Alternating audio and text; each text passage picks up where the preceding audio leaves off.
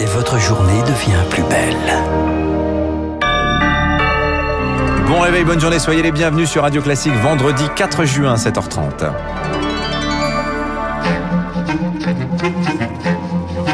6h30, 9h, la matinale de Radio Classique avec Dimitri Pavlenko. C'est un plaisir d'être avec vous jusqu'à 9h. Le journal vous est présenté par Charles Bonner et à la une ce matin, Charles, cette question, comment lutter contre les déserts médicaux? C'est un problème récurrent, notamment dans les zones rurales ces dernières années. Les centres de santé étaient présentés comme la solution miracle, mais à Montluçon, dans l'Allier, le centre créé l'année dernière ferme ses portes. Les recrutements sont impossibles, les médecins pas remplacés et des milliers de patients se retrouvent sans généraliste à la fin du mois. Elodie c'est le cas de Rose, par exemple, 80 ans. Elle est catastrophée. Pour trouver un nouveau médecin, elle a contacté pas moins de 27 généralistes, mais c'est toujours la même réponse. Ils sont complets, ils veulent plus nous prendre. Il n'y a pas que Montluçon. J'ai fait un périmètre de 30 km. Hein. Comment je fais? Où je vais? On ne peut pas aller aux urgences, c'est toujours plein. Ils ne reçoivent plus la longue. Comme Rose, 7000 personnes se retrouvent sans médecin. Le docteur Gauvin, à la retraite depuis trois ans, alerte pourtant les pouvoirs publics depuis des années. À 67 ans, il espérait passer le témoin et assurer la continuité des soins à ses patients. Aujourd'hui, il est désespéré. Je voulais tirer ma révérence en disant mes patients, j'ai tout fait, maintenant débrouillez-vous. Il fallait que je m'occupe du recrutement. Ensuite, il n'y avait pas de volontaire, donc je me suis dit d'accord, je vais faire médecin coordinateur. Comme on a eu des soucis de recrutement, je suis entre 30 et 40 heures par semaine. 800 000 euros ont été investis au départ, mais l'association qui gère le centre peine à fidéliser des médecins. Gérard Gardra, son président, a une ultime piste pour le sauver, mais le temps passe et l'argent manque. Nous avions trois médecins étrangers. Il fallait que leur diplôme soit validé. L'idéal serait la validation d'ici fin juin, sinon on ne peut pas tenir. Ici, la pénurie de médecins est criante. Il ne reste que 32 généralistes pour 70 000 habitants dans le bassin de Montluçon. Ils étaient le double en 2014. Merci Elodie Wilfried. Ça fait pas beaucoup, effectivement. La Haute Autorité de Santé recommande un test sérologique avant la vaccination. Deux piqûres pour le prix d'une. La première sur le doigt, une goutte de sang étudiée pour vérifier la présence d'anticorps.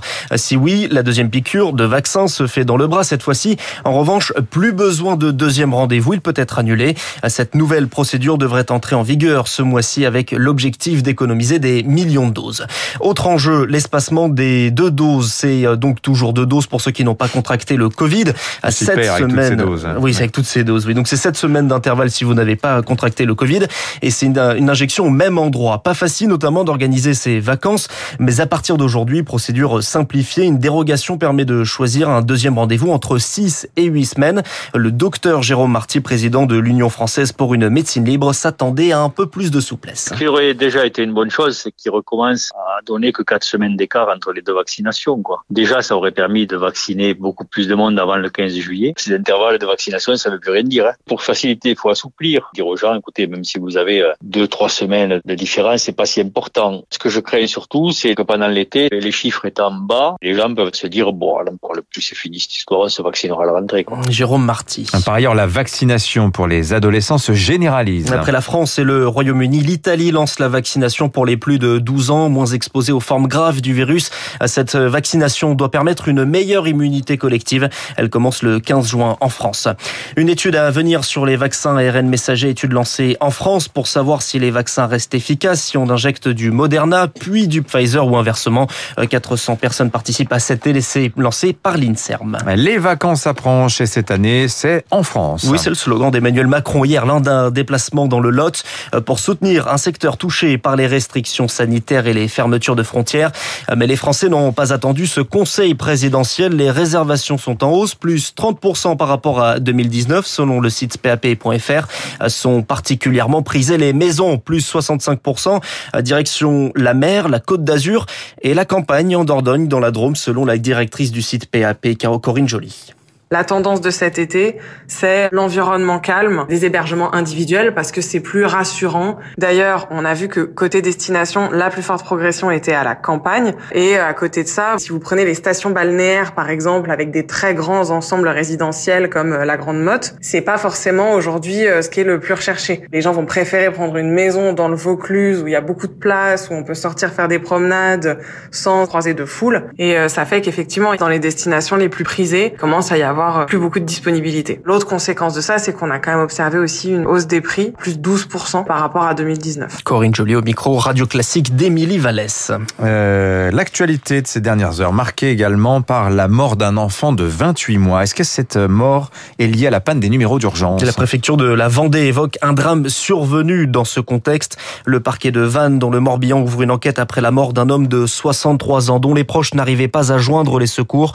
Une troisième mort sur l'île de la Réunion pourrait avoir un lien avec cette panne des numéros d'urgence. Le 15, le 17, le 18, le SAMU, la police et les pompiers. Orange évoque une défaillance logicielle, assure que tout est revenu à la normale et présente des excuses.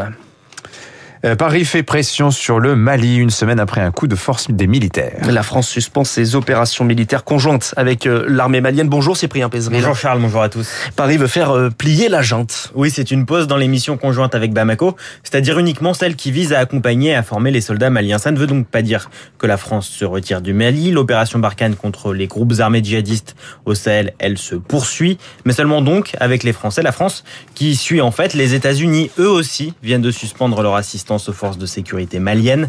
L'objectif de la diplomatie française avec ce coup de poing sur la table, condamner directement sur le terrain le, coup d'état militaire de la semaine dernière et appuyer les pressions internationales pour que le pouvoir ne reste pas aux mains de l'armée, avec en ligne de mire la tenue effective d'élections en 2022.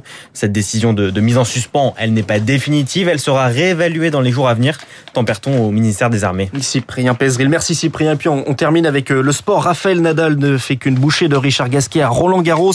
6-0, 7-5, 6-2. C'est une expérience brutale, déclare le Français après le match. Et avec cette élimination cocorico sur 28 représentants, plus un seul joueur ou joueuse français n'est en lice au troisième tour. C'est une première dans l'histoire. Bonne nouvelle en revanche, hein, si vous aimez le, le, football. Les Bleus vont retrouver du public dérogation pour 5000 spectateurs autorisés à se rendre au Stade de France pour assister au match amical entre la France et la Bulgarie. Ce sera mardi soir. Même à 5000, ça sonne un peu creux quand même, euh, le Stade de France. Hein. C'est bon, toujours mieux que zéro. C'est toujours, oui, ou même que 1000, hein, c'est vrai. Merci, euh, merci Charles Bonner. Vous venez tout à l'heure pour le rappel des titres. 8h30, il est 7h37. Dans un instant, les spécialistes. Emmanuel Faux nous emmènera au Pérou et Bernard Sananès nous parlera, lui, du télétravail, ce qu'on attend.